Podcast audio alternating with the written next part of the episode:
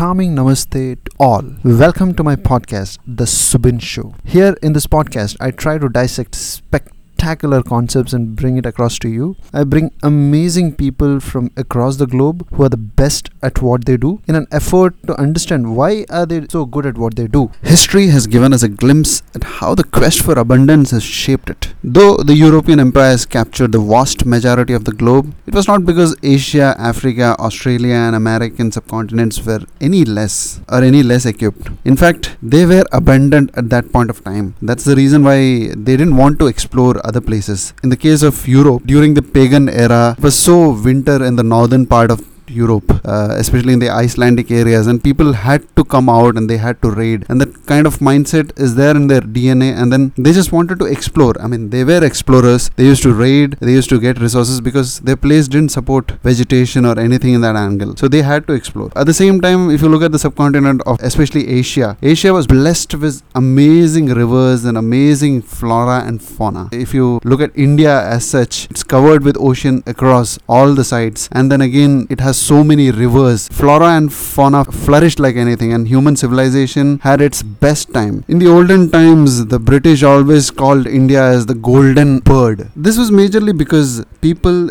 they were really happy with the resources they had and did not find it fascinating to explore other worlds. In these days, I feel like there is a scarcity of an abundance mindset, and that is what motivated me to create this podcast. And I'm sure if you travel with me in this abundance mindset podcast journey, then in the end of this journey, I'm sure you'll definitely gain a perspective. Well, let me begin with some amazing statistics which will never get endorsed by mainstream media. Number one, uh, 4 billion out of 7 billion people on earth are already online as of 2020. The average life expectancy has increased from 39.93 years in the year 1960 to 69.27 in the year 2020. In the history of humanity, electricity has never been used so widely, and the biggest transition from non renewable to renewable source of energy is happening, and this has never happened, and this is happening in a very unprecedented way. Well, I feel like Elon Musk is changing the whole mindset in terms of renewable source of energy. With the cars coming in, amazing battery technology happening, and again, you know, solar technology being adopted big time. There are so many innovations that that are happening and things are changing big time. These can easily be propagated as positive narratives. But have you ever heard about these on a regular basis in any kind of media outlet or anything like that on a regular basis? Uh, the answer for most will be no. And that is because our brain is not so fascinated by this. At least uh, if you look at the amygdala part of the brain. That does not mean that it cannot be programmed with abundance mindset. Knowing the reason alone is enough for it to get into the abundance zone. Well, have you ever thought why do we listen to these news channels, even though we know some of it is definitely fake news? Well, it's because most of the news broadcasting will be negative news, and when we listen to these so called negative news, it directly gets processed at the amygdala of the brain. As a species, it was really important for us 100 years back because that is what helped us trigger our flight and fight mode. And then, whenever we hear negative kind of news or negative kind of emotions, we used to get prepared for that, and that was really required at that point of time when we were like coming out as a hunter gatherer and uh, you know adapting to the new difficulties. However it's not relevant these days. In fact more of these negative news is actually fundamentally changing our behavioral pattern and that's very important. The more we listen to these negative news our brain is getting programmed because of that. The main purpose of propagating these negative news by these news channels is actually to make our eyeballs hooked to the screens and then generate ad revenues while ads put by companies are able to extract revenue from us. Some kind of sensationalism the more a news is sensational, we are so much more hooked into the screens. And that actually changes everything. Look at the model. The model is as such in a way designed in such a way that you know the more we are hooked, the more we see the ads and the more companies gain out of those ad revenues. And then we end up purchasing things. 10 is to 1 is the ratio between negative to positive news. And that is why most of the population in this world has not yet thought about the abundance mindset. If there is 11 new news, only one of that news is going to be a positive news. Rest of it will be negative. So imagine the kind of environment we are at. Well, there is so much good in this world, and with so much going on, it's time for us to recognize it.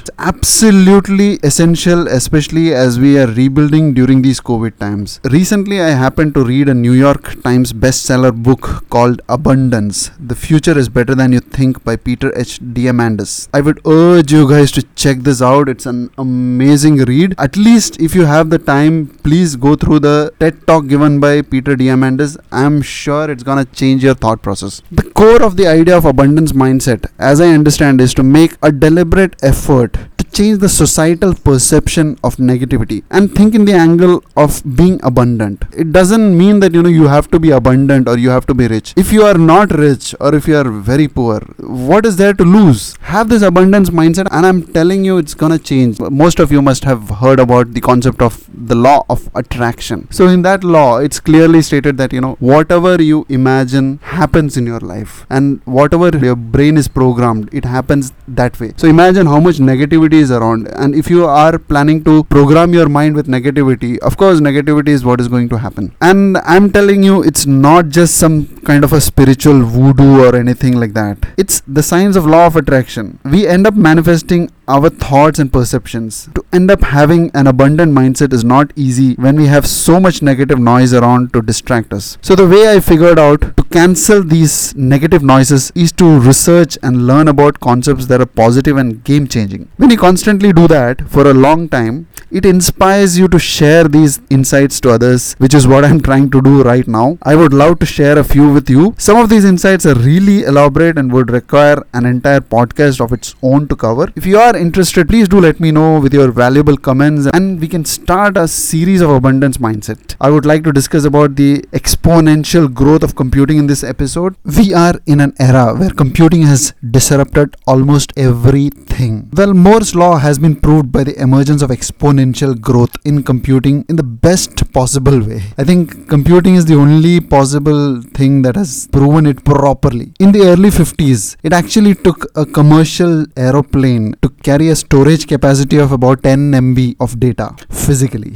now, if you think in the emerging 5G technology, you can download a 4K video of about 1 GB in a matter of 3 seconds. And the best part is that the current generation would rather prefer to watch the movie online or stream it online rather than downloading it. That is how much technology has changed. It's been exponential. Now we can see that better and smarter computers, which are designing and developing even better and smarter computers. The Internet of Things are adding billions and trillions of smart sensors, and it is not slowing down at all with the current pandemic or any wars. If the industrial age has given us muscle power and reduced our physical work, then the data age is giving us an opportunity to demonetize, dematerialize, and democratize everything possible. In the beginning, I was talking about 4 billion of the 7 billion people on earth becoming online. Imagine a single human brain has multiple billion neurons and multiple trillion synaptic connections associated with it. If you imagine adding 4 billion minds to that, 4 billion brains, the solutions for the hardest problems in this world can be easily achieved. And add to that the best of artificial intelligence and smart machines. The whole change is going to happen so swiftly that you will not be able to even breathe.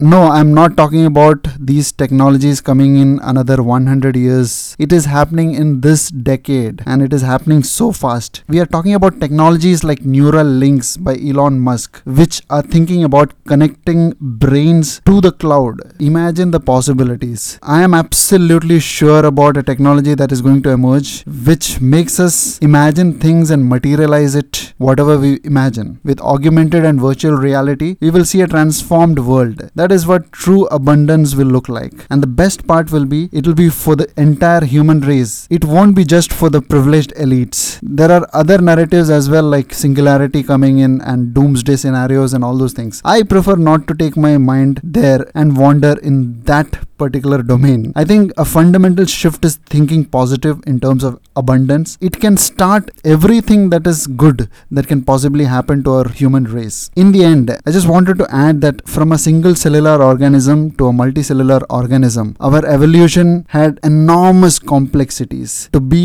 in our current form, so much of complexities have happened. Now, as we think it, our journey to become a multi planetary species and more will have yet another level of complexities which are getting solved in this lifespan and it is happening in an unprecedented and such fast and swift way that you cannot even imagine. Now, I have a question in the end. How can we not wonder how lucky and abundant we are to be alive now when this is happening and we are witnessing it? So, this is the thought that I want to finish with. Thank you so much for listening. I hope you enjoyed it. As I said in the beginning, I would like to make a series out of it. There are so many amazing, spectacular technologies that are emerging in every field that it'll make you think that you are so lucky to be alive at this point of time. So, this is Subin signing off. Thank you so much.